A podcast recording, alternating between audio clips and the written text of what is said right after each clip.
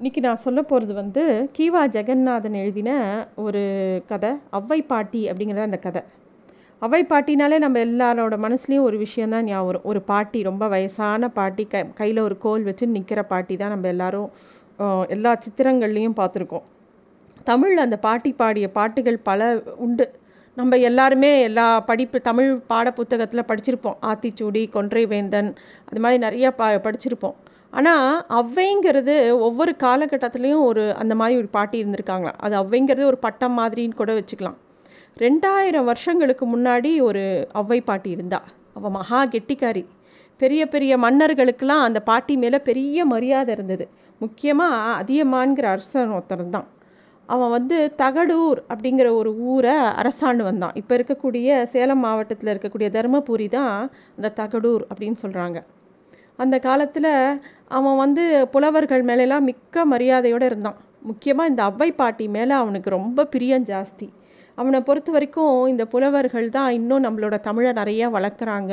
அவங்க இன்னும் நிறைய நாள் நிறைய நல்ல விஷயங்களை பண்ணணும். நமக்காக நிறைய நல்ல விஷயங்களை எழுதி கொடுக்குறாங்க அப்படின்னு சொல்லிட்டு அதியமானுக்கு எல்லா புலவர்கள் மேலேயும் ரொம்ப பிரியம் ஜாஸ்தி. முக்கியமாக ஔவையா பாட்டி மேலே ரொம்ப பிரியம் ஜாஸ்தி.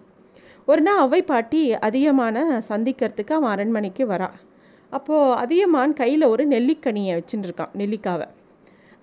அப்போ வந்து அந்த எதனால் நெல்லிக்கனியை சாப்பிட்டாலே உடம்புக்கு ரொம்ப அதிகமான பலம் உண்டாகும் எந்த வியாதியும் வராது நோய் எதிர்ப்பு சக்தி ஜாஸ்தி உண்டு அந்த நெல்லிக்காயில் அது அதனால் பல ஆண்டு காலம் வாழலாம் அப்படின்னு சொல்லிட்டு அந்த விஷயம் அதியமானுக்கு தெரியும். அவன் கையில் இருந்த அந்த நெல்லிக்காயை அவன் வந்து அவை பாட்டி வந்தவொடனே அவ அவங்கக்கிட்ட கொடுக்குறான்.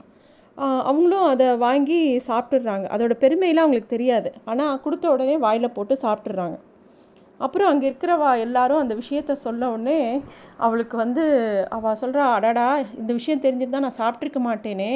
நான் சாப்பிட்டு என்ன புண்ணியம்?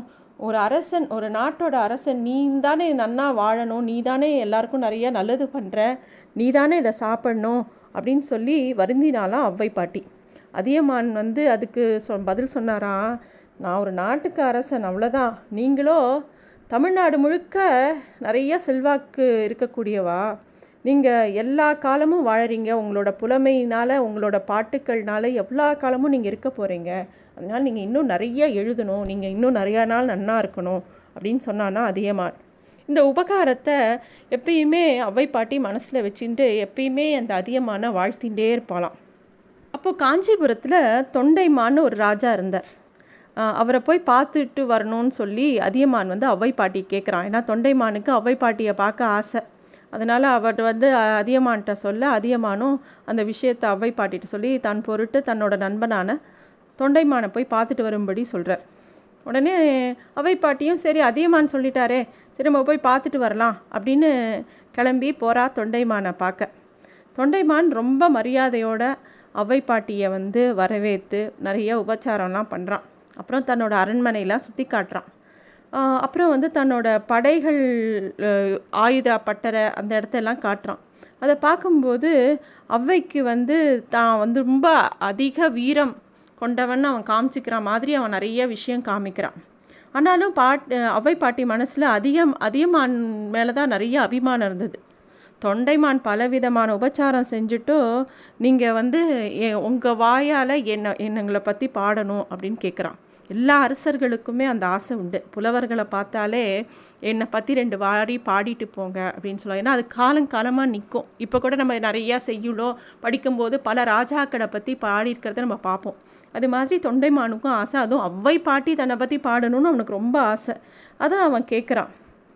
இந்த இவ்வளோ தூரம் உபச்சாரம் பண்ணிட்டு இவன் இப்படி கேட்குறானே ஒரு பாட்டு பாடிடலாம் அப்படின்னு தான் நினைக்கிறா அவ்வை பாட்டியும். பாட்டும் பாடிடுறா. ஆனால் அந்த பாட்டு வந்து தொண்டைமான பாரி பாராட்டின மாதிரி இருக்கலை. அதுலேயும் அதிகமான பாராட்டுற மாதிரி தான் இருக்குது ஆனால் அது வந்து தொண்டைமானுக்கு புரியல.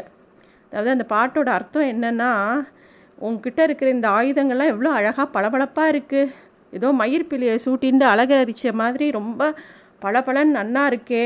அதை வந்து கொஞ்சம் கூட யூஸ் பண்ணாதபடி பளிச்சுன்னு வச்சுன்னு இருக்கே பத்திரமா வச்சுன்னு அப்படிங்கிற மாதிரியும் இவ்வளோ பாதுகாப்பான இடத்துல பத்திரமா இருக்குங்கிற மாதிரியும் பாடிட்டு இதே அதியமானோட ஆயுத கோட்டில் பார்த்தா அங்கே ஒரு ஆயுதம் கூட இல்லை. எல்லாம் கொல்லம்பட்டறையில் இருக்குது ஒன்றாவது உருப்படியாக இருக்கணுமே. அவன் வேல் எல்லாமே உடஞ்சிருக்கு. பகைவர்களை குத்தி குத்தி அந்த நுனியெலாம் உடஞ்சி போயிருக்குன்னு பாடுறான். தொண்டைமானுக்கு ரொம்ப சந்தோஷம். அடாடா நம்மளை எவ்வளோ அதிகமாக புகழ்ந்து பாடியிருக்கா அப்படின்னு அவர் ரொம்ப சந்தோஷப்படுறார். ஆனால் அவ்வை பாட்டிக்கு தான் தெரியும். அவள் வந்து எந்த மாதிரி பாடியிருக்கா அப்படின்னு சொல்லிட்டோம் இது வந்து ஒரு அழகான கதை அவ்வை பாட்டி பற்றி நன்றி.